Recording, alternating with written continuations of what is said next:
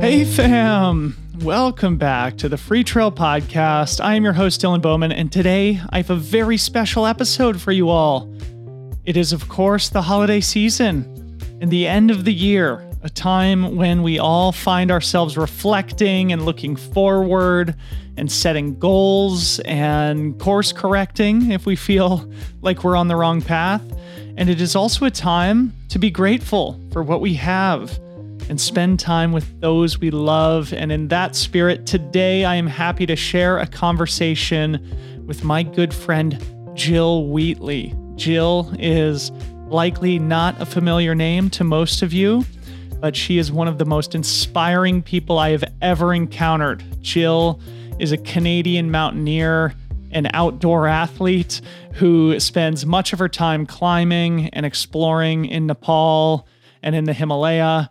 But Jill and I met back in 2019, and we have since developed a great friendship. I've grown to admire Jill deeply for the person she is and the lessons that she has learned and shared from a life-changing injury that she incurred back in 2014. While she was teaching a physical education class living in Germany at the time, Jill suffered a traumatic brain injury that left her 70% blind and in the hospital for several months. I won't spoil some of the details from our conversation, but Jill has some really profound perspective and lessons to share about how we can use the lowest moments of our lives to learn and transform and to launch ourselves into periods of deep inspiration and personal growth. I also want to say here on the front end that we talk at the end of this episode about Jill's upcoming project, which she is calling Vision 8000, an amazing name, awesome name. And it is her goal with Vision 8000 to climb all 14 of the world's 8,000 meter peaks to inspire others who have suffered traumatic brain injuries or who are visually impaired as she is. We've set up a GoFundMe for Jill to make this dream a reality. We here at Free Trail made the first donation to that campaign, and it is my hope that we, the loving, compassionate, and supportive people in the trail running community, will get behind Jill on this adventure. So please, if you are inspired by her story and have the means to make a Christmas donation, this is a very worthy cause, a very worthy adventure to get behind. You will find the link in the show notes to the GoFundMe campaign so that you can get inspired and give what you can. Before we get to it, a big thank you to those who registered for the Gorge Waterfalls 100K and 50K, which we announced last week on the podcast. It is happening here in Oregon on April 2nd and 3rd, 2022. The 50K is already sold out, but you can put your name on the wait list for that race, or you can register for the 100K. Why not? We still have some spots in the 100K. Also, you may have seen that earlier this week, we made an announcement that we will have a $12,000 prize purse out of respect for the professional athletes in our sport.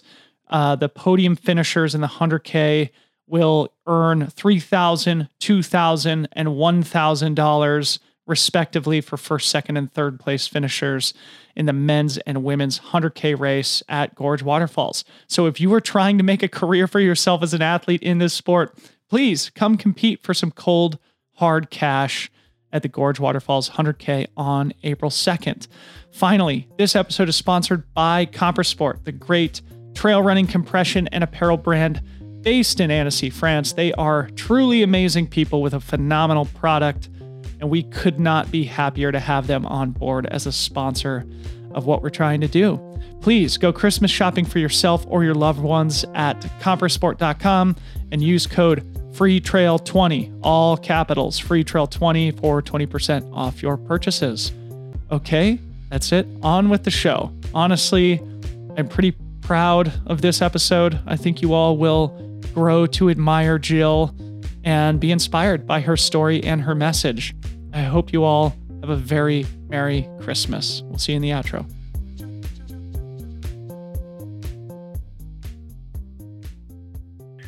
Jill Wheatley, welcome to the podcast. How are you? I'm doing very well. Thank you, Dylan. It's great to see you. You as well. Tell us where you're broadcasting from and what you're doing. I'm in the heart of Canmore, Alberta. I'm taking a rest day from some ice climbing. So I'm doing some technical training for bigger projects ahead. Yes.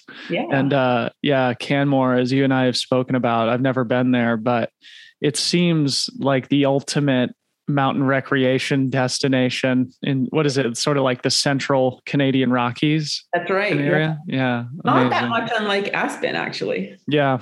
Yeah. Well, that's where you and I met, which is where I want to start. Let's rehash the story of our meeting, because I think it'll set up the entirety of our conversation. So why don't you provide your perspective and then I'll chime in when you're done. Well, we met one morning. You came and picked me up in your truck with the dogs, which was a great connection. But before that, our mutual friend, Majell, I guess just realized our likes, our background, and thought that there would be a good connection. And we were in the same place at the same time, though he couldn't be there. We met up to talk a little bit about our trails. Yes. And, they connected and we walked, we walked through Hunter Valley with the pups, and There was just like a real, a connection. I felt, instantly comfortable, and there was just empathy there. You know, you're feeling with the stories I was sharing with you, and Yeah, it was a very special day for me too, Jill. And just to provide my perspective again, we were connected via our mutual friend, the great Majell Backhausen, who I think has been a special person for both of us through the course of our lives and careers. And in the connection, Majell didn't really share with me who you were or what your story was. It was just like, hey, Jill's in Aspen, you guys should connect. And as you came to know, that was like pretty much the darkest period of my life. I think this was June of 2019. And I was, I think, 2 or 3 months at that point removed from the fracture of my left ankle and all the physical and emotional trauma that came from being a pro athlete who was unable to compete, and all the existential identity crises that we go through in those periods of adversity. And also with Harmony and I's moving away from the Bay Area, where we felt very much at home. And I think I underestimated just how disruptive that would be to my internal health. And then to be connected with you and to go on a walk in Hunter Valley with the dogs and just have a very deep personal human conversation where I came to know your story. It was incredibly inspiring. It also helped to provide some perspective to what I was going through. And so I'm very happy to have you on the podcast, where we can share your story with a wider audience who I think will be equally inspired. But before we get to sort of the core of your story and what you've been up to, in the last several years, I think just to set some context, why don't we just talk a little bit about who you are, where you're from in a nutshell, and how you came to be where you are, I guess, like up until 2014, which we'll go into great detail about. Okay. And I'll do this. I just want to jump back a little bit, Dylan, because when I hear you talk right now, the vulnerability and being authentic, like sharing my story, I had no idea at the time that you were in such a dark place. Mm-hmm. And I think knowing and following you along since then, I really feel that you have grown with respect to that authenticity and putting it all out there. And with the combination of the vulnerability and the authenticity, it's just this connection that I feel, when we put ourselves out there, people connect to that. It's the real shit. Yeah. And so there was like an instant comfort, even though, I didn't know how dark you were or how dark of a space that you were in at the time. Yeah. Anyway. Okay. Yeah. The goosebumps, I feel like thinking back to that day and how I opened up and how perhaps it, I mean, it was an important day for me, honestly. And that's not to say that it immediately brought me to a more positive place. In fact, I struggled for probably another 12 months after that, but you're right. And I think this will be a theme of our conversation, is that it's those really, really hard times that sort of launch us into incredible chapters of our lives, which I feel like you and I are both living right now. So again, let's just talk about your background a little bit before we go into depth with your story. Sure. Well, so I'm originally Canadian from Northern Ontario, small town, very outdoors family. Weekends were spent camping, skiing, anything outdoors, really, very active. And my parents always encouraged that with my brother and my sister and I. We moved around quite a bit growing up, just within Ontario. But I always had this love for outdoors. And as we moved and as I grow, that just continued to grow as well. After high school, very active in sport, and physical education was my favorite subject. And I wasn't sure what I wanted to do. I thought everyone was going to university or college. And so I felt like I should go. Not necessarily because that's what I really wanted, but I didn't know what I wanted, so I just followed. Physical education and psychology were sort of the reason I was there, but I really feel I learned a lot more out of the lecture hall or my classes in university, with the friends and more of the social scene. So I did graduate, though I still felt really lost and unsure what to do. I think we can all relate to that feeling after graduating from university. Not just me. And again, I just falling into the shoulds, what society sort of tells us what we should be doing. Yeah. And so based on that passion for physical activity and some very influential coaches in my life, one coach specifically, I thought, well, if I can integrate physical education, sports, and my career, then maybe teaching could be an option. So I did, I'm not sure how, but somehow I managed to get into teachers college, which at that time was quite difficult in Canada or where I was from. So I got a teaching degree, but at the time there was not a lot of teaching options or jobs out there. So I decided I would figure things out in the mountains. I got on a plane with my mountain bike and decided I would go out to Whistler, BC. I'm just pointing like it's just a couple mountains. Pretty much is, yeah. So I went out to Whistler and I just thought something will fall into place. And it actually quickly did, not necessarily in the direction I was hoping it would. I was pretty keen on just playing in the mountains. But I did get a teaching job back in Ontario. So that was a bit short-lived. However, so was the job I got. Yeah. And with cutbacks and being the young teacher, sort of on the bottom of the seniority list, it wasn't even a full year before I was told that I didn't have a job. And so as life has it, I connected trails with someone who had just returned from a leave of absence in Singapore. He had been teaching there. And I thought, that sounds like a pretty good gig. Not necessarily Singapore, but the fact that it's a great place for traveling, for, access to New Zealand, Australia, all of Southeast Asia.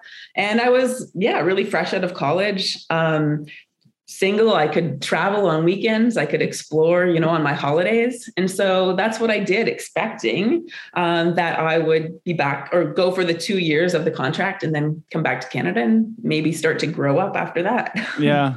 Which, again, we can all identify with, is like, I'm still wondering when I'm going to grow up. But Jill, I'm curious about this coach you just mentioned that was highly influential for you, and just connecting the dots between what I know about you now as an amazing writer, as a storyteller, and as sort of a coach in your own way, I feel like, and somebody who, it sounds like, had some experience or interest in sports psychology as well. I'm curious, what about this coach was influential to you, and what sort of message he espoused, and how that has maybe influenced where you are now?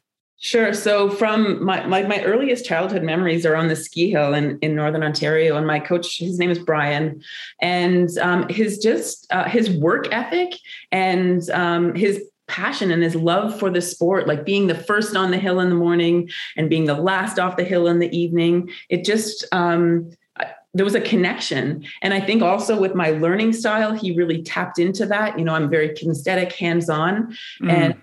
And so he met me there, you know, he tailored, his coaching, his leading, to what really I connected with. Mm-hmm. So those, you know, when I think back to school as, you know, elementary school, middle school, high school, it's the lessons on the ski hill that, you know, that have stuck with me, not the book work or the sitting in a classroom. So beautiful. Yes. I mean, I so feel the same way, you know, sport was always my education. I think it was always the thing that made me feel inspired, and where, I always wanted to learn more and get better. When I was in the classroom, it wasn't like I was obsessed with what I was doing, you know, but in sport, I was just always obsessed and wanting to learn and seeking out information. And then I would just go through the motions as a student, you know, so. Absolutely. And so, it's only till after that I realized or recognized the lessons, you know, that were being taught, unstructured. Yeah. But those are the ones that have stuck with me. And this is why sport is so critical for kids to be exposed to. Yes. And so I guess, like, to fast forward, you made this kind of a core part of your personal mission or your livelihood at that point too. So let's fast forward to when you found yourself in Bavaria. How did you find yourself there teaching? And then, once we have that established, we'll go into how your life changed when you were there. Sure. So from Singapore, I sort of caught that travel bug. I stuck around for 4 years rather than the two, and then got connected with this international school scene. Sort of, you know, there's diplomats or international business people who have their children overseas. And so there's schools specifically designed for them. I ended up going to something very different culturally, from Singapore to Russia. So I spent some time in St. Petersburg and Moscow. And then from there, I knew that it became clear that it wasn't really, you know, I was falling into the shoulds again. Career. I need to go higher and higher and higher in, you know, not just a teacher. I need to be the grade level leader. I need to be the department head. I need to be the principal. And I was doing all of this. And then literally, I can tell you exactly where I was one day, downtown Moscow. And I realized I'm not doing this anymore. This is ridiculous.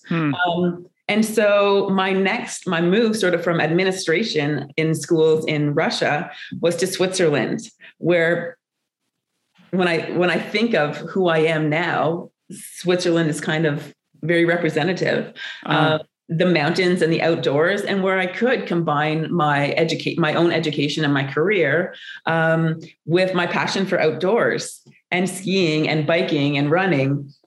So I ended up in Switzerland. And again, life doesn't always go the way we anticipate or necessarily the way we hope. I use that word lightly.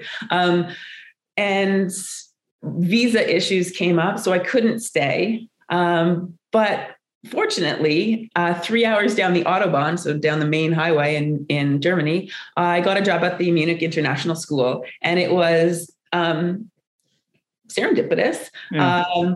High school, so the International Baccalaureate program, where I was teaching health and sports science and physical education. So I got there first year, a little bit rough, because Switzerland and Germany are not quite as in sync as some may think.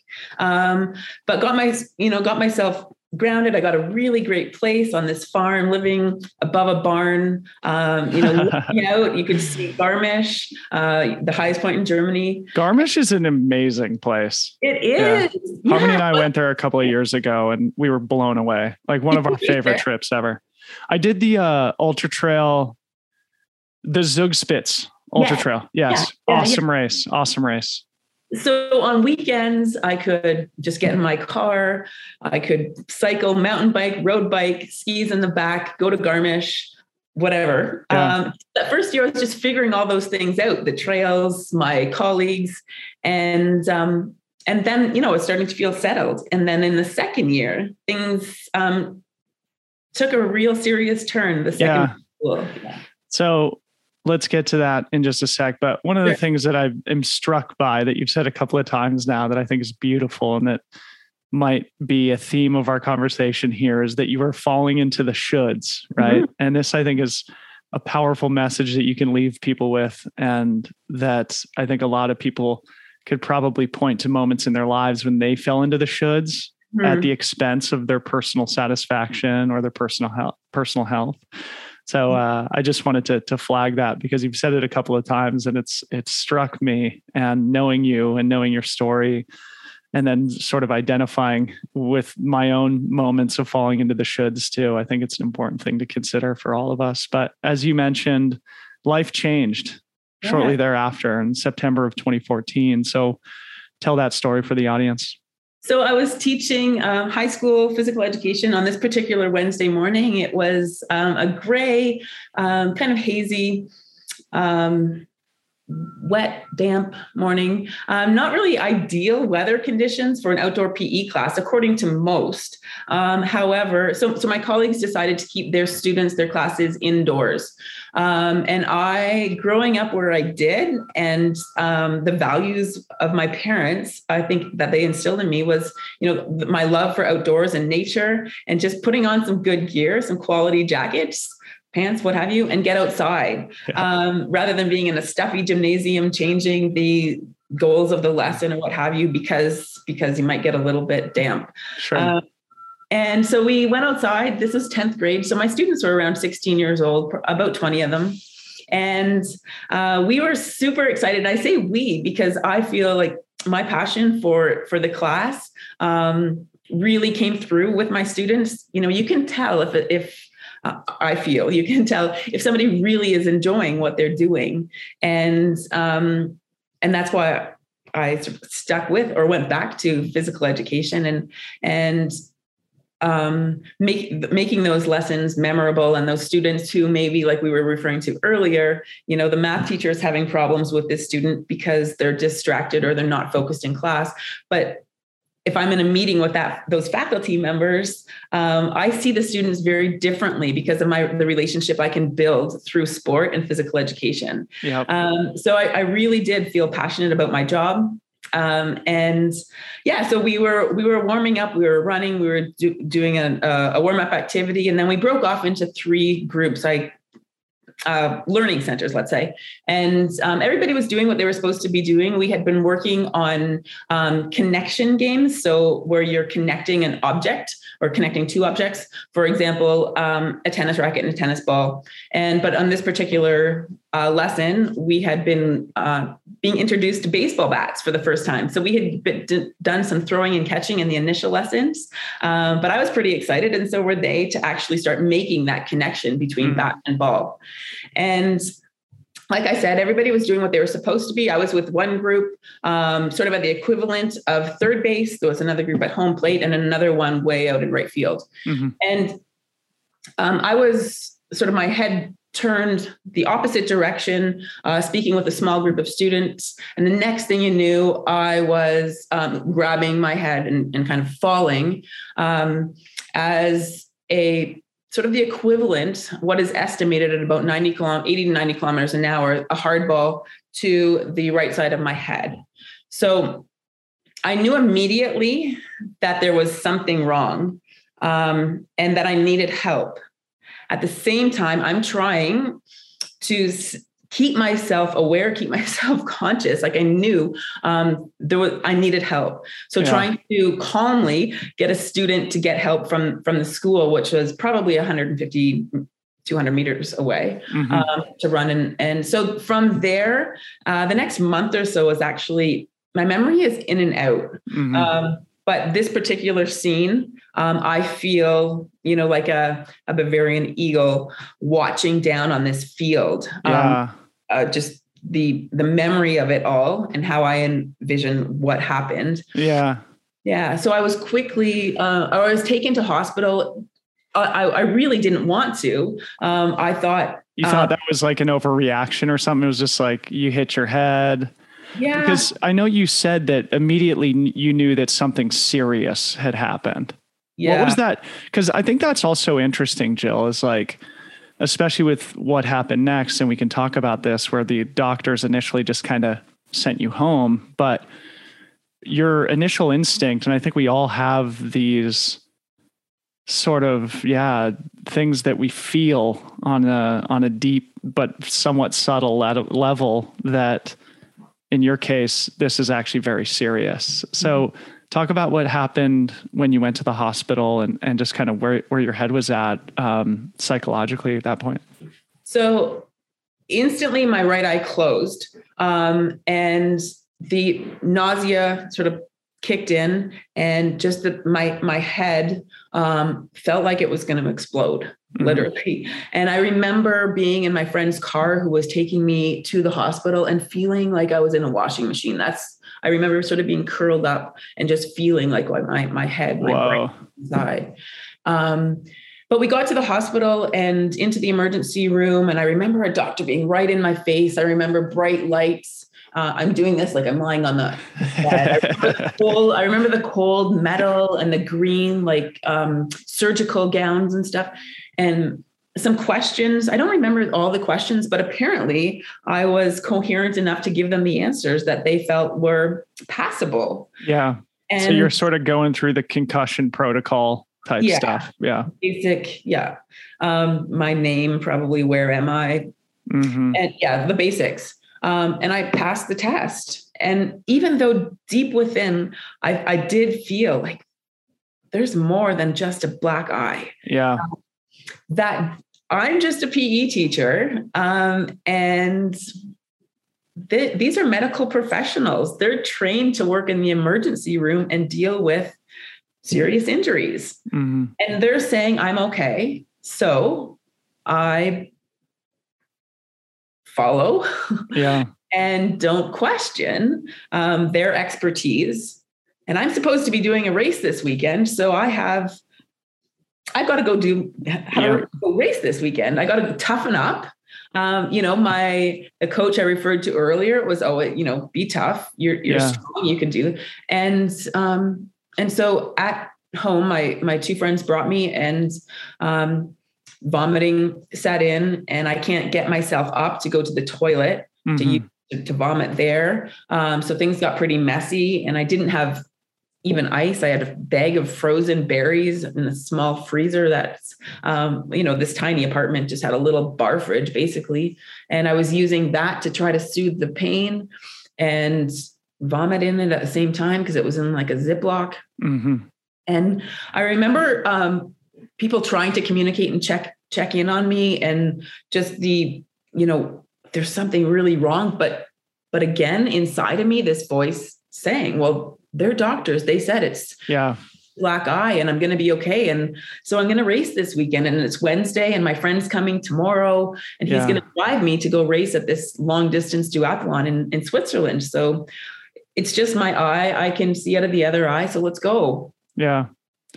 So ultimately it was much more serious than what the doctors had initially diagnosed. You suffered a traumatic brain injury from the impact of this baseball, which affected not only your right eye on the side where the impact occurred, but ultimately left you with only 30% of the vision that you had had for your whole life. Yeah. So I guess, kind of pick up there when you're at home, you're telling yourself to be tough. Mm-hmm.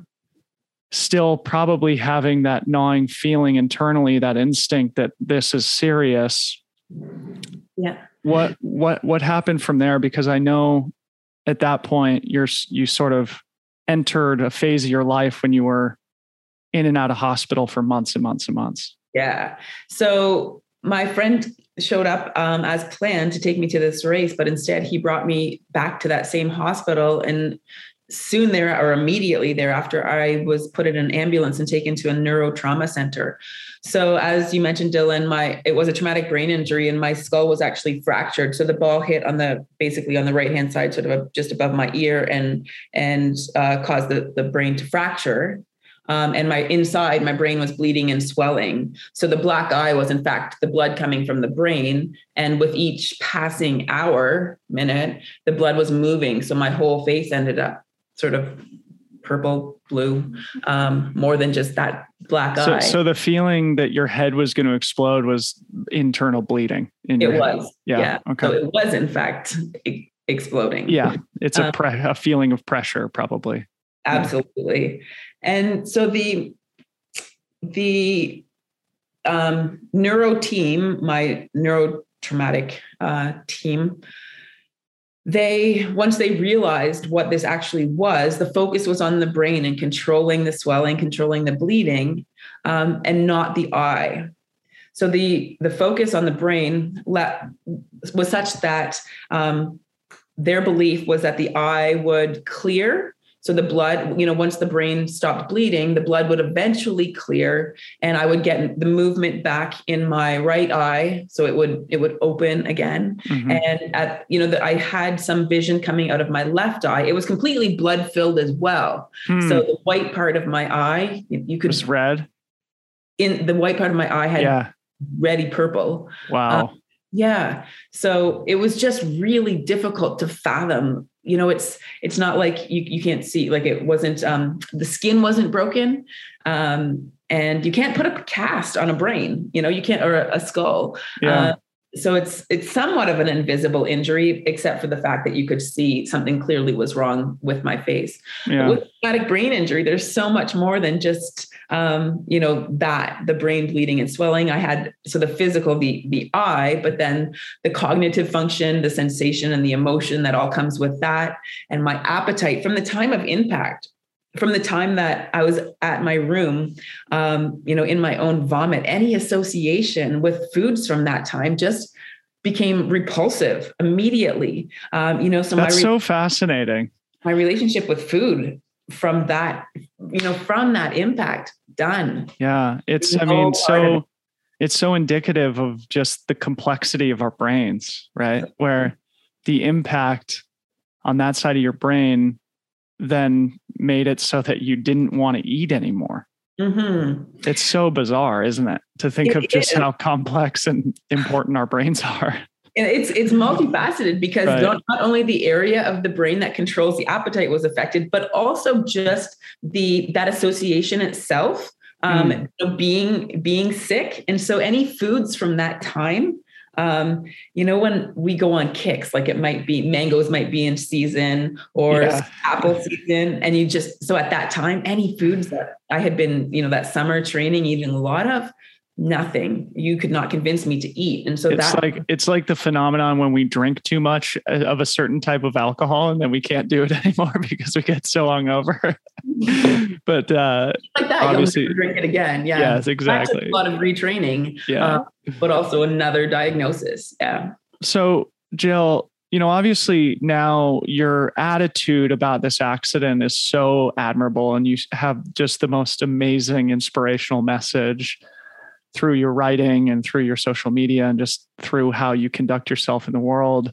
But I know it took time to arrive at a place to where you could have some perspective about this accident. And that, like my own dark night of the soul that I described at the beginning of our conversation, you went through your own period of darkness and depression surrounding this accident. So talk about that. Talk about that, sort of moment in your life when you had to come to terms with the fact that this wasn't going to be a temporary injury, that this wasn't going to be something that you would just be able to move through and recover from as you would a normal sports injury, and just the psychological, emotional weight of that. I think it did take years, literally, like more than months, years. And I still feel like, just listening to you say that about learning, and that most learning comes accidentally. And so I've learned so much because of this accident. But it's taken time. And, you know, at that time when things got really, really dark, the pushing of the goalposts. So my eye's going to get better once the brain stops bleeding, once it clears. And then it would be, you know, it needs maybe 2 more weeks. And just with that push of every goalpost, my hope deteriorated. It just kept getting darker and darker to a point where I had lost all hope for life. I had lost any belief that things were going to get better, and I didn't want them. When it became, so at 6 months from the time of the accident, when I could see a neuro-ophthalmologist, so a very, very specialized ophthalmologist, to confirm the neuro doctors, the eye doctors, but this specialist at the 6-month point saying, you're not going to get your vision back. And this woman, this doctor who was empathetic, she was, but relaying this message to me, you know, with compassion. However, it was just at that point, I can't drive it. They took my driver's license away immediately. I can't put those skis in the back. I can't put the bikes on the roof. The Subaru is sold. Yeah. I can't drive anymore. I've lost all this autonomy. There's no point in living. So I really felt, you know, life couldn't get any better. I couldn't do what I wanted to do. The focus became on that 70% of everything that I couldn't do, not just the loss of vision, but that loss of autonomy and the loss of independence. So I just felt like, you know, throwing any values out the window. This is it. I'm done. I don't want to live to see another day because I can't do these things. So, yeah. You know, and at that time, if somebody said, oh, things will get better or don't worry, you know, you can't, for me, I couldn't hear that. It was not the right thing. It was not what I needed. Mm-hmm. And I think it frustrated me further, where I was pushing people away because I didn't feel that anybody could really understand what I was going through. And yeah, I'd lost control.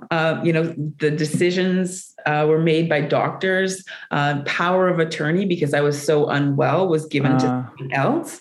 So it's the loss of autonomy that is probably just completely overwhelmingly depressing. Absolutely. Mm. Yeah. So Jill, I just want to read a couple sentences here from your website, which is fantastic. And we will plug it many times, mountainsofmymind.com, where you chronicle all your amazing achievements in the world, many of which are in inhospitable landscapes that, you know, certainly most people who have not been through a similar traumatic experience to you wouldn't approach themselves with 100% vision. And you're so freaking inspiring. So I just want to read a couple sentences here because I think it'll set up the rest of our conversation. What you say is, I reflect today on the black eye that never again opened, working at embracing impermanence and celebrating what I've gained from the lessons of my traumatic brain injury. I walked out of the hospital 70% blind with no direction. The only sign I could see pointed towards the mountains. And so eventually you stabilize to the point where you can leave the hospital and you can start to try and reorganize some semblance of a life. And I know you decided at that point to spend a year traveling to mountain destinations. And I think this is the point where you started to accept your situation and where the fog of depression started lifting. So talk about this period of your life. Sure. So I felt, again, coming back to that word should, I didn't want to go into a city. I didn't, there was shame because society tells us what we should look like and what we should do. And I just felt, you know, the complexity of my brain injury and noise, I didn't want to be in society. So going to mountains, a large part of it was that just being in nature, I'll figure things out on my own in the mountains. And I thought that no mountain could really challenge me the way that my traumatic brain injury has. And at that point, it was just like, wander and wonder, you know, just walking, hiking, and feeling like, okay, something within a year in these 13 different massives, I'm going around the world here. I had set up, you know, the geography of the travel based on being out of cities, being in mountains, avoiding snow, because the stories that my mind were telling me was that with my vision, you know, I'm never going to be able to move efficiently in snow. I'm not going to be able to ski again. So screw that. Like I need to stay, you know, be in South America when the sun is shining, and be in Europe when I can be on the trails, not in snow.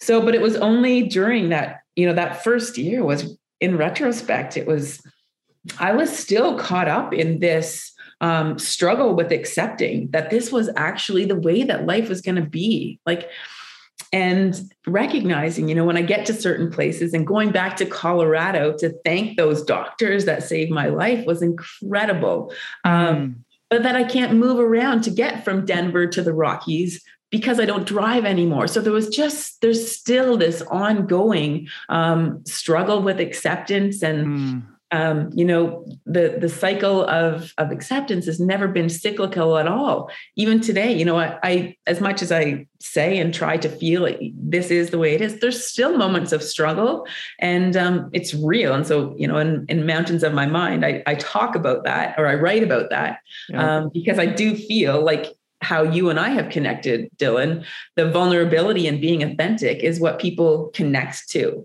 And even though many of my photos now are in mountains where there are pretty alpine pictures and summit sunrises, I really try to write about how I got there, or what's really going on. Because for so long, the mountain is a metaphor for confronting adversity. In all cases. Yeah.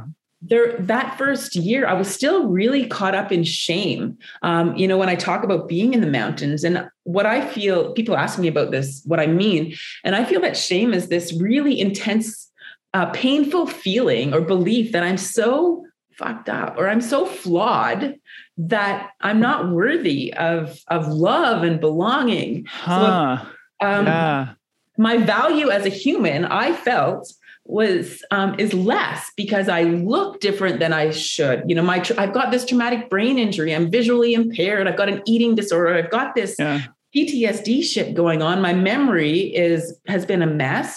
So I've got all these complications, or these flaws.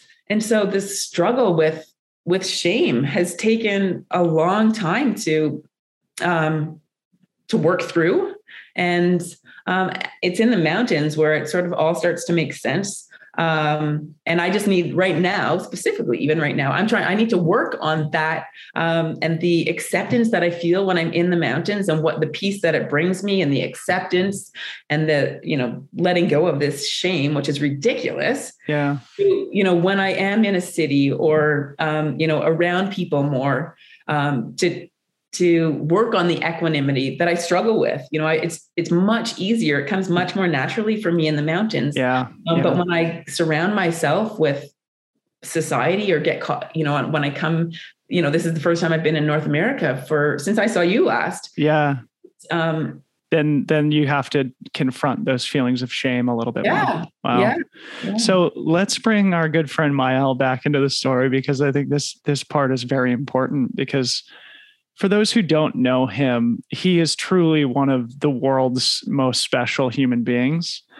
And I know that it was him that you opened up to pretty much for the first time. He was one of the first people to whom you shared your story. And he's, of course, who connected us. And he's a dear friend of mine.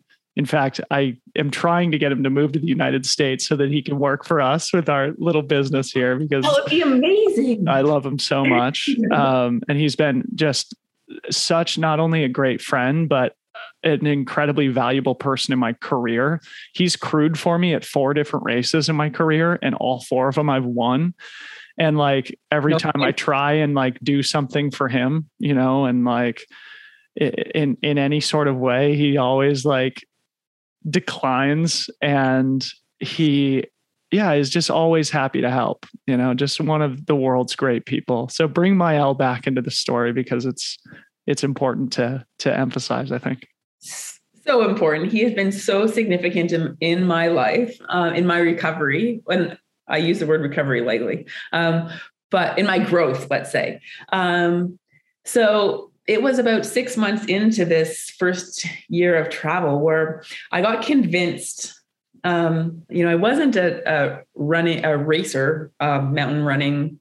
I didn't race at all. But I got connected with someone who convinced me to try the Annapurna 100. So in Nepal, and, just quickly, I thought if I get myself to the start line, it's a win. Or even to register was a win. Yeah. Got myself to the start line, got myself to the finish line. And I didn't really, you know, it seemed a bit like a fairy tale at the time. Like, can this actually be happening? And I've never done a mountain race. I'm doing this visually impaired and all these things. And less than 10 months earlier, I was in hospital.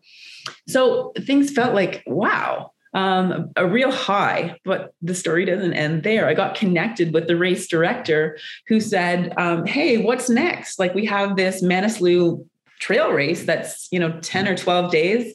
You should stick around and come. And I had, at that point, I had a ticket to New Zealand, and I thought, and I said, like, no, sorry, I gotta travel, keep going. And that night, I'm like, Jill, what are you thinking? It's just an airplane ticket that can be changed. Yeah. And that was a huge, now in retrospect, a huge decision. So I decided to change that flight, stuck around. I didn't even know what Manaslu was at the time, but in fact, it's the 8th highest mountain in the world. And we'll get back to that here later in our conversation. Yeah. So we raced around it, a stage race, and every morning, no matter where I am, my morning starts with my journal, and that comes back to hospital where friends, visitors would make notes each day, whether it be the morning, it doesn't irrelevant. But because I couldn't do it at the time, like my speech was off, my writing, I was basically working with a speech pathologist. A little bit of dyslexia had even set in. Mm-hmm. So other people would write. And then slowly I started to take that over, and it's become a daily, just the way I start just like my journaling practice. Yeah. Yeah. Just pen and paper always. Mm-hmm. And so early each morning before the race would begin, I would be sitting in the tea house, dark, cold, and still writing, but Majell would see this happening. And after a few days, he was, politely curious, and just sort of asked about what I was writing about, what's going on, and what are you doing so early in the morning? And I started, his approach was such that I just felt a connection. There was, I guess that word empathy, I think I referred to earlier when we first met him, and that feeling with, you know, I feel that, you know, I don't want sympathy, nothing. I don't want anyone to ever feel sorry for me. Yeah. But empathy goes so far. And he was trying to understand, you know, me, trying to understand how I feel after what I had been through. So asking, you know, questions about how I do and what I'm doing and how I really am, like that real check-in, you know, are you okay? Mm-hmm. Because I really, in a social setting, I tend to initially, especially, you know, come back to that shame. At that point, I was still dealing with, you know, mm-hmm. These people are all, you know, some of them were professional sponsored athletes, and Majell's running for this and this, you know, and I'm just like, I just like being in the mountains and got in the right place. And here I am. But he just had this, compassion and like initiating deep conversation and the desire to listen. I think that's what it really was. It wasn't just like, yeah, you good. But you know, the connection that I feel, between an authentic and honest exchange, like it's not just, surface. Yeah. Conversations with Majell go deeper. And I felt that.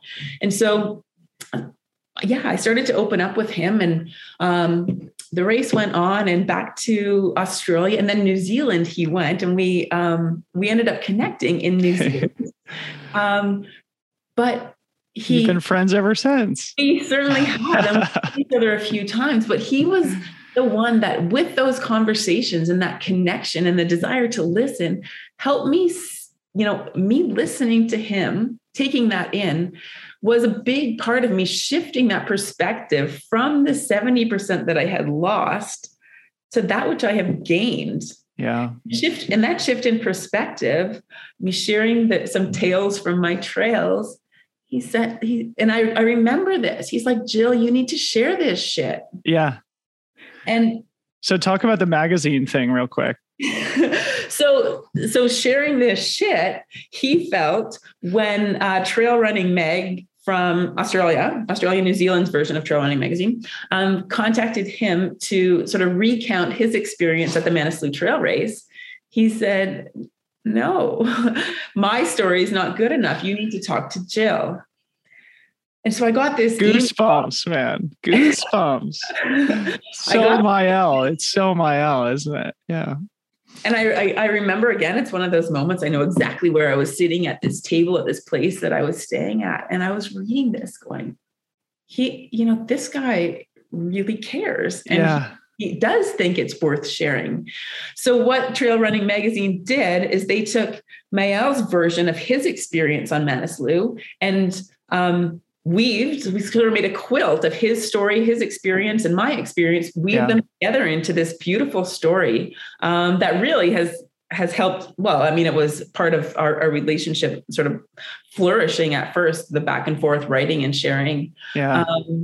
But then can you find that story and email it to me? I know I've read it in the past, but I would love to, if we can find a link to it, share it with the audience as well. On the website. Yeah. Okay, great. Amazing. So this is like, I guess, just to summarize what you said, like, this is a special moment for you because it helps you to understand that it's not necessarily about the 70% that you've lost, but there's a lot to celebrate about what you can still do and the perspective that you've gained from going through such a horrible personal experience. And I think this is a theme of our entire conversation, and that I think a lot of people will resonate with, is that it is those really trying periods of our lives that help us to grow and transform and metamorphosize into versions of ourselves that we would never have dreamt possible. And I very much feel that way about myself right now. And I have a direct connection to where I am now and what I'm working on now, which I'm completely obsessed with and in love with, and where I was when you and I met, which was a horrible, horrible place. But I want to also just share too, because this just came into my head, something about Majell, who we affectionately call Maj occasionally. He and I, we text often on WhatsApp, and we catch up on the phone probably once a month or something. But when we text each other, we always at the end put in capital letters LK and A, which means loving kindness and acceptance. So going back to your the thing that we were just talking about, the importance of acceptance, and that being kind of like the first step towards healing from these traumatic situations. It's another, I think, fun connection that brings Maj into the story too. So LK and A is how we sort of sign off our text exchanges: loving kindness and acceptance. And actually, I'm reading an awesome book right now by a guy named Brad Stolberg. It's called The Practice of Groundedness, and the whole first chapter is about this phenomenon or this concept of acceptance. So I think it's an important thing to flag. And the other thing, Jill, that you talk about all the time that's part of your personal philosophy is approaching everything as an opportunity to celebrate impermanence. Yeah. Talk about that. Again, that can actually be brought back to Majell a little bit. Because when I met him, he had just come off his first experience with Vipassana. And he was so high on it He just wanted to talk about it.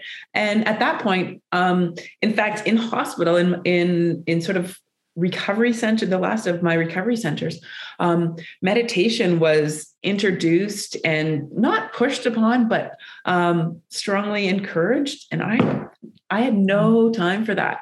Again, it was part of the denial. And I just thought, this is bullshit. But when with Majell and talking about his experience and the passion with which he spoke, it caught me and sparked my curiosity. And so I started to, with small things, a few different meditation apps and some reading, and slowly started to sort of reap the benefits of taking that time. And I used to say that I meditate when I'm running, or the mountains are my form of meditation. But I've actually learned to see there's a little bit of a difference in stillness and sitting, and that mind-body connection that Vipassana really is sort of at the root of Vipassana. So with meditation has come sort of a recognition of impermanence, and with Vipassana, that the changes that we feel physically, we connect to that everything is constantly changing, and the only thing that in life that is certain is change. And so I have in my Vipassana or my meditation practice, that is sort of something that I've really connected, or one of the biggest lessons, when I talk about my traumatic brain injury and being thankful for the lessons that it taught me, there's sort of a handful of key learnings and impermanence and just embracing, that nothing stays the same forever. Yeah. And it's such a profound lesson, isn't it? And I try and remind myself about this so much too, because I very much do feel like I'm in somewhat of a flow state right now, like in a flow period of my life where like I am obsessed and so motivated and so inspired every day. But then I like just trying to remind myself, especially like as our business grows, as the podcast grows, as cool things happen, it's like, it's easy to then feel like, oh, this is going to go on forever. This is going to be amazing, but always like trying to remind myself that like things always change. This is impermanent. Who knows what's going to happen? Negative. Exactly. Yeah. But I mean, yeah, it's a profound thing, right? Because it is basically what we're talking about is like those shitty months, years of our lives prepare us for these unbelievable highs, right? But the highs are also impermanent. Yeah. So we have to find the equanimity, to use your word, through all of it. And it's funny you mentioned Vipassana too, because my brother, he just finished his 12th Vipassana, which is crazy because I've now run 12 100-mile races myself. And so we we're on separate journeys, but I feel like there is that overlap too. And that's a practice that's completely changed his life. Mm-hmm. And, as you said, Majell did it, and meditation had a big impact on your recovery and your, I guess, acceptance of your situation and your embracing of impermanence. So it's beautiful. Yeah. So Jill, also I want to talk about your relationship with writing. You talked about your journaling practice. And of course, now we've referenced it a couple of times, but you have an amazing blog, an amazing website where you chronicle your adventures. And I do want to get around to talking about Manaslu and bring things full circle on that too, because that's an incredible achievement that you just experienced. But before we get to that, maybe talk about how writing has helped you process what you've been through, and just maybe how you've developed that skill and what value you see in the writing process. Yeah. So writing is not something I've ever been trained in. It's not something that I have ever really, done with intention. A little bit perhaps before September 24, 14 was, you know, maybe if I was traveling, I'd take some notes, but never, with any consistency whatsoever. But since the time that I got out of those, during the darkness, since the time I got out of hospital, it's just become part of a daily routine. And really, when I think of sort of my therapy, I feel that journaling is a large part of that, you know, in addition to being in the mountains and my own therapist. But writing is a huge part of that. And with no structure whatsoever. Some days it's, just what am I doing? What's coming up? But it's sort of led to digging a little bit deeper and recognizing, are there patterns in my writing? Like, I'm starting to see that, I'm kind of feeling down this day or I noticed it this week. And I think putting it to paper for me helps me process, recognizing now, the dark, but also, like you said, impermanence and even, when I'm having a really good streak, yeah. Things seem to be going really well, really positive, that I can write about that. But also I think just it helps create awareness, with respect to what's really going on and to what's possible, Jill. I mean, you're such an inspiration, and we should get around to what you prove to be possible after going through what you have and suffering a traumatic brain injury and being visually impaired. I mean, your website not only chronicles your accomplishments, but it does, I think, provide a lens into what you can do after suffering something similar, and maybe helping people to, you're having an impact in a different way, right? In a way that you never would have if this accident never would have happened, right? You would have had an impact on the students that you worked with and on the people in your life, but you wouldn't be able to have this more profound message of seeing things through and continuing to persevere and to celebrate what you can do rather than be destroyed about what you can't do. Mm-hmm.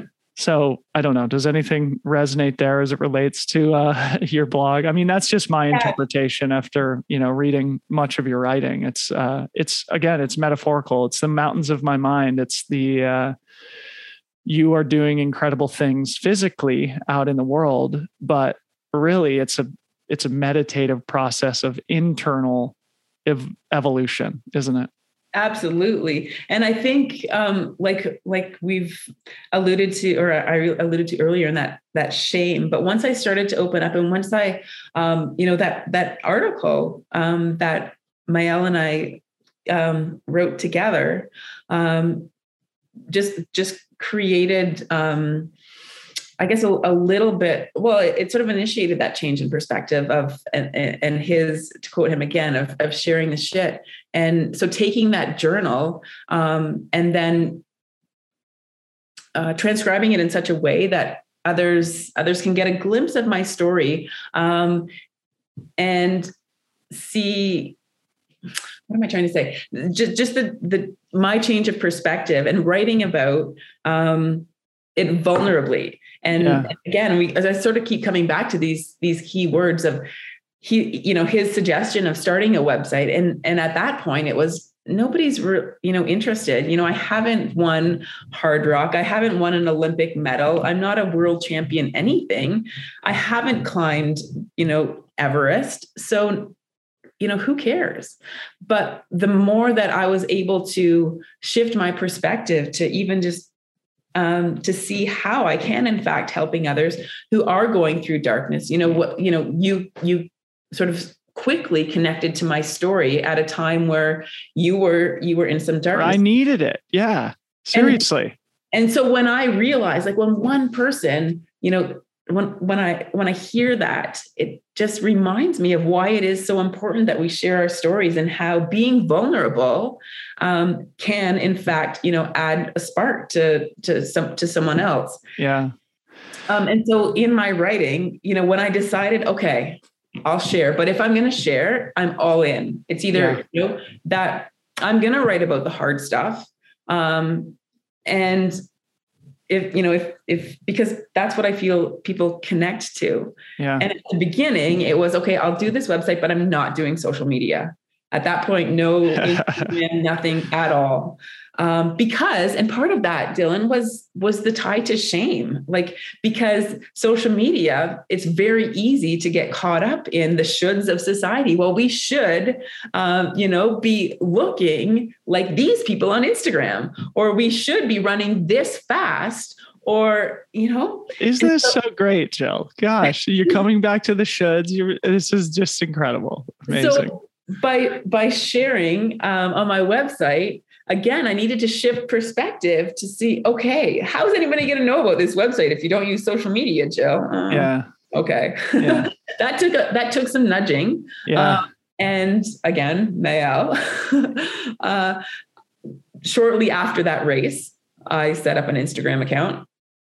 And with very, very much reluctance at first, but now with time, I've grown to see how by sharing, I can connect with others and, you know, being very authentic in, you know, if I'm sharing a photo, with all my heart, I hope that people read the caption. Like, it's not all just, summits at 8,000 meters or, you know, pretty alpine Swiss photos. Yeah. There's much more to it than that, but the analogy, tends to come back to mountains and the mountains of your mind. Exactly. Yeah. So it's so funny, you know, that Majell was one of the inspirations or the motivators to push you to see the value in sharing your story. And I just had Ruth Croft on the podcast, champion Kiwi trail runner, who is so good as an athlete, like one of the truly great athletes of the last, whatever, 5 to 10 years, but also somebody who in our conversation sort of admitted to a very strong reluctance to brag about herself or to talk about herself. Yeah. And it was Madge also who set up her Instagram for her for the first time. And I think, you know, she's sort of slowly come around to the realization that it is important to sort of share your story. And of course, she doesn't brag about herself. And just because she has an Instagram account doesn't mean that she's a narcissist or whatever. And even though there are a lot of self-involved things with social media, it's adding people like Ruth to the conversation and adding people like you to the conversation that actually makes social media a valuable and worthwhile thing. And that at least dilutes some of the more narcissistic tendencies of those platforms. So let's finally come around to talking about the stuff that you've done, Jill, because it's so inspiring, especially now with the greater context of your story established. Of course, we mentioned that mountains have become your therapy. They've become your sanctuary. They've become the place where you can process everything that you've been through, but also a place where you can prove what's possible and what you can do. Again, going back to that theme of not what you've lost, but what you can still achieve. And recently, you summited an 8,000 meter peak. You absolute rock star! Insanity. I actually have you seen the new documentary on Netflix called 14 Peaks? I have, actually. Those are friends of mine. Those guys are so cool. Yeah. And they were actually on Manaslu with me. No kidding. You know, Nims Purja and his team. Yeah, oh my gosh. Oh my gosh. For the listeners, you guys have to watch this documentary on Netflix. It's called 14 Peaks, one of which Jill recently summited Manaslu. So Jill, talk about, where the ambition came from to tackle an 8,000 meter peak. And I guess also in that answer, just kind of explain to what is admittedly a more running audience, the significance of the 8,000 meter peak and why those are kind of iconic. Well, I think it's the challenge of mountains that inspires me. And, you know, the serenity, whether you're running in or around them, but also, you know, just while moving body and mind, I just feel that mountains provide an opportunity to really learn more about myself, and an opportunity really that I nearly lost. You know, I was given 3 days to live, and now I truly do embrace all that I have. And so, I just feel that the sort of one thing led to another, from hiking to running to getting a little bit higher and some altitude that really inspired me and inspired that sense of pushing myself and in a place that, it's just in the mountains are where I feel at my best, that, I sort of alluded to earlier. And so I learned more about what I'm really capable of. And I've learned that, through my traumatic brain injury, it's taught me strength that I never really knew or never thought existed. Yeah. So, I feel, climbing an 8,000 meter peak was something that was never part of a long-term plan, but it's inspired me sort of the higher I've gotten. And by doing that, I feel that there is still a lot of stigma associated with vision loss, with eating disorders, with brain injuries. And for others, perhaps by witnessing or seeing what I'm doing through these challenging mountain experiences, that it might help others sort of take things into perspective and sort of engage them in the power of possibility. Sometimes we can get caught up in this darkness where, in tough times, and believe that things aren't going to get better. But I hope that by sharing my story and inviting others to follow along as I challenge the mountains of my mind, but also now in the 8,000 meter peaks, that others will be able to connect to that somehow. It might not look like brain injury or vision loss, eating disorders, et cetera, but every human being can connect to adversity, whether it be a broken ankle or being in the middle of a pandemic where, it just feels like this is going to last forever. And so I hope, by continuing to challenge myself and inviting others in, by sharing more openly, by talking authentically and using social media. And in addition to the deeper stuff on my website, that by challenging myself, I'm inspired, and just having others along that I hope that I can ignite something in them as well. So it strikes me that people might be curious, given the fact that you have lost 70% of your vision, practically what these expeditions look like for you. How is your approach to the mountain different than somebody who has 100% vision? Like any practical things about how you navigate your way up there, and how, your support teams or your, the people you climb with are sort of part of that journey? I'm curious. And for me, I actually get that question quite a bit. How do you do it? But I feel that it's all I really know. Like there wasn't, I didn't know that this change in vision was going to happen. And although it, that eye closed in an instant, I just feel that trauma, and the sort of 26 months in hospitals, it just became who I am, the vision. So to me, it feels like, dare I say, normal. I don't know any different anymore. And if I was instantly given that vision, the eyesight back, then maybe it would feel different. What I never want is for anyone to treat me differently. So, practically, or physically, I'm learning to advocate for myself more, where initially, at the time of that first year traveling, I just kept everything. I never talked about it at all. I would just hide in the back right corner. And I say right because I'm physically blind on the right-hand side. I never want anyone sitting here. Yeah. I want to be over here, because the vision that I have comes from the bottom of my left eye. Huh. I can't see above the horizon. So if I'm to look up, it comes from my neck. And so, originally, that actually resulted in a lot of physical sort of abnormal, somewhat injuries, consequences. Yeah. Because if you need to shift your head and it's only coming from this way. So my head was on a really awkward tilt, which messes up the alignment in your back, which aligns, you know, your knee. And so I was having knee trouble because I can't see properly. Oh my gosh. It was just a shit storm. Yeah. Wow. And, you know, again, trying to accept all of that was, I wanted no part of it. Anyway. So coming back. So any, on the mountain, now, you know, if someone moves to my right, I'll ask, or at least move myself, and talk a little bit more about why. Originally I wouldn't, I just, probably end up frustrated, you know, because I have only vision coming from the bottom of my left eye. To have any sense of depth perception, your eyes work together. And I don't have that. So specifically downhill, and even more when I'm running, you know, there's more trips because I miss that different depth. Mm-hmm.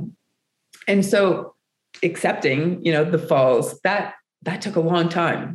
It was a lot of broken glass. I still don't accept the falls, and I have 100% vision. So the scars my hands and my knees can tell just from falls, you know, those are their own, sort of chapters in my book. But I feel I've come a long way from, you know, initially in that first year, the falls, throwing glasses, because I was so angry, so upset that, you know, it was, I couldn't do these things still. And probably still anger. Battling the shame. Yeah. And the stuff you can't do. Yeah. And so I want to talk about Manaslu, because it feels to me like, I mean, this is a huge victory, right? Does it feel like that for you? I mean, an 8,000 meter peak is something that a very small percentage of the history of humanity has ever experienced, that triumphant feeling of standing on top of one of those proud Himalayan peaks where you've spent a lot of time in the last several years. Talk about the feeling of being at the summit, and then maybe also talk about your other personal philosophy outside of impermanence, that growth doesn't happen at the summit. Yeah. And that perfectly ties together, Dylan, and that standing on the top, it's, I still don't feel that challenged me like my brain injury has. Yeah. But standing up there, it's all the people that didn't give up on me when I gave up on myself that I'm thinking about. And I get goosebumps still saying that, because I don't feel that anyone will ever know the significance that they have played in getting me to the top of that mountain. Yeah. You know, it's not me standing up there. It's all of those people who kept putting the tubes back in, who kept calling or writing or checking in, even though I pushed them away. You know, if it was up to me, you know, I would have been 6 feet under, and instead I'm standing on the top of the 8th highest mountain in the world. And inspired to push that and to keep climbing. So, the summit it's not me up there. It's so many others. Yeah. So cool. I just want to read one more thing from your website here that moved me. This is from one of your posts about Manaslu and your successful summit bid. It was just a couple of months ago, wasn't it? September or something? Yeah, it was this 27th of September. And then Himalaya. So that's like pretty much the 7-year anniversary of the accident.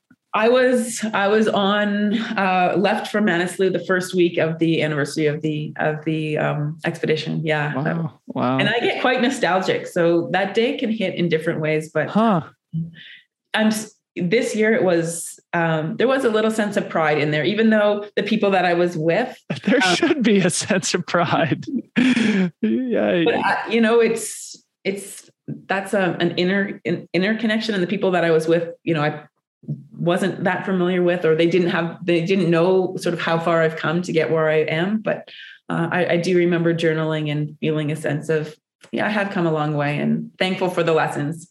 Great. So let me just read something here. Just a couple paragraphs from your website, mountainsofmymind.com. And you're referring to Manaslu here. And you say, she has weathered thousands of years of storms and quakes, yet her soul does not live in the past. She has changed over time, and so have I. The stories my scars tell have strengthened me. All she is right now. strong, and present. As I walk from Kathmandu into her shadows, trek through her foothills, and climb to her 8,163-meter peak, I strive to become one with her, to embody her strength and resilience. A global expedition team guided me inward to discover strength in my soul. With gratitude for the lessons of an expedition of survival, I begin packing tents and boots and stoves, socks, and my summit suit to become one with the soul of the Himalaya, while knowing the most important equipment is within. Oh, makes me want to cry, Jill. Just beautifully written, you know, and I think sort of ties our entire conversation into a bow, doesn't it? Of just like, it is a metaphor, right? And it is like, as you're packing your tents and boots and stoves, yeah, we have to acknowledge the most important equipment is within. And the way you say that is just like, wow, beautiful, beautiful. Thank you. So I feel like that's a really good place to end, Jill, but maybe a final question for you. You teased on your Instagram recently that you have more big plans in the works after recently summiting 8,000-meter Manaslu in the Himalaya. Yeah. Is there any news you can break on the podcast about what inspiring objective you're going to tackle next? It's a big objective, and it's kind of timely, or it's absolute coincidence, because I've had this idea now since my Manaslu experience, that 14 Peaks came out last week. Yeah.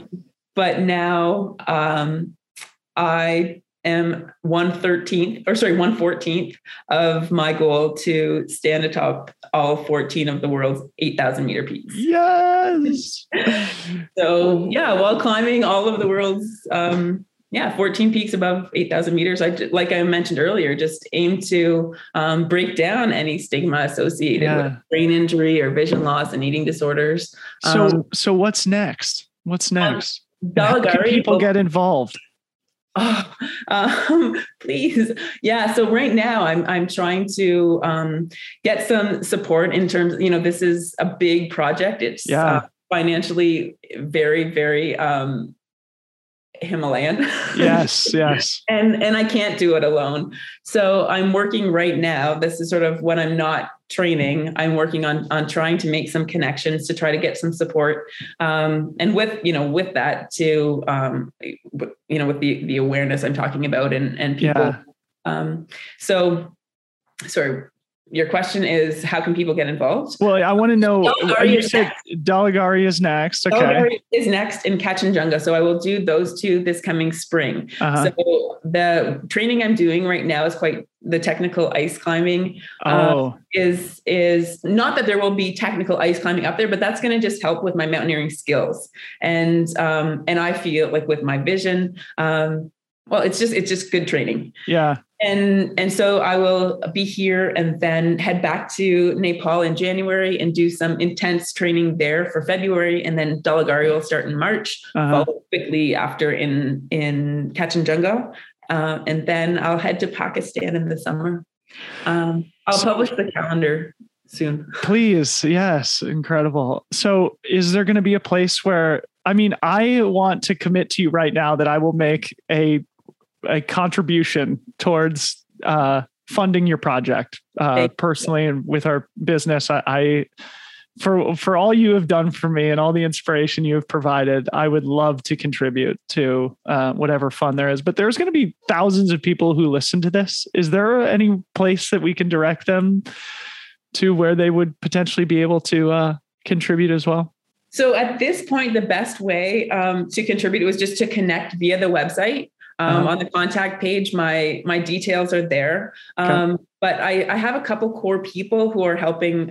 Hopefully we'll get like perhaps a crowdfunding or site developed. But also just any connections with respect to, to these communities of traumatic brain injury, vision, sunglass. I have MSR is currently jumped on board. Cool. They're coming out a little bit, but I need, I do need more than gear to make this possible. Yeah. So if you stay tuned to Jill, I'd be happy to help you out with this kind of stuff. too. Oh, that'd be amazing. Yeah. Yeah, whether it's all you know, yeah, trying to find some sponsors or you know, generally trying to galvanize a community of people who are inspired to help shepherd you on this journey, which will do nothing but good things in the world. And I will, you have my word that I will personally make a solid contribution, and you and I can connect about that after we talk here in the recorded setting. But I'm so inspired by you, Jill. And this is such a huge, incredible undertaking for you. You've done the first one with Manaslu, 13 more to go. Yeah. It's going to be, yeah, probably several years in the making, and we'll test you to your limits, but you know, that's what all worthwhile things do for us, isn't it? Absolutely. And, you know, just like I said earlier, I feel that no mountain can challenge me the way my brain injury has. And that's helped teach me about strength and that which I can do, and back to impermanence and Beautiful. Perspective. Yeah. Yeah. Well, what a perfect place to end things, Jill. I have so enjoyed our friendship. You inspire me deeply, and I so appreciate you coming on the podcast. Thanks so much for having me, Dylan. It's great to have a conversation with you, and I can't wait for our trails to actually connect again soon. Yes, hopefully soon. Wow. Thank you so much to Jill. Isn't she just so amazing? I hope you all will go visit the show notes from this week's episode. Spend some time this holiday season digging through some of the links. First and foremost, as I mentioned in the intro, please, if you can, donate even a little bit of cash to Jill's GoFundMe campaign. She's really an amazing person. I would really love it if the free trail community could make a dent in that GoFundMe campaign goal.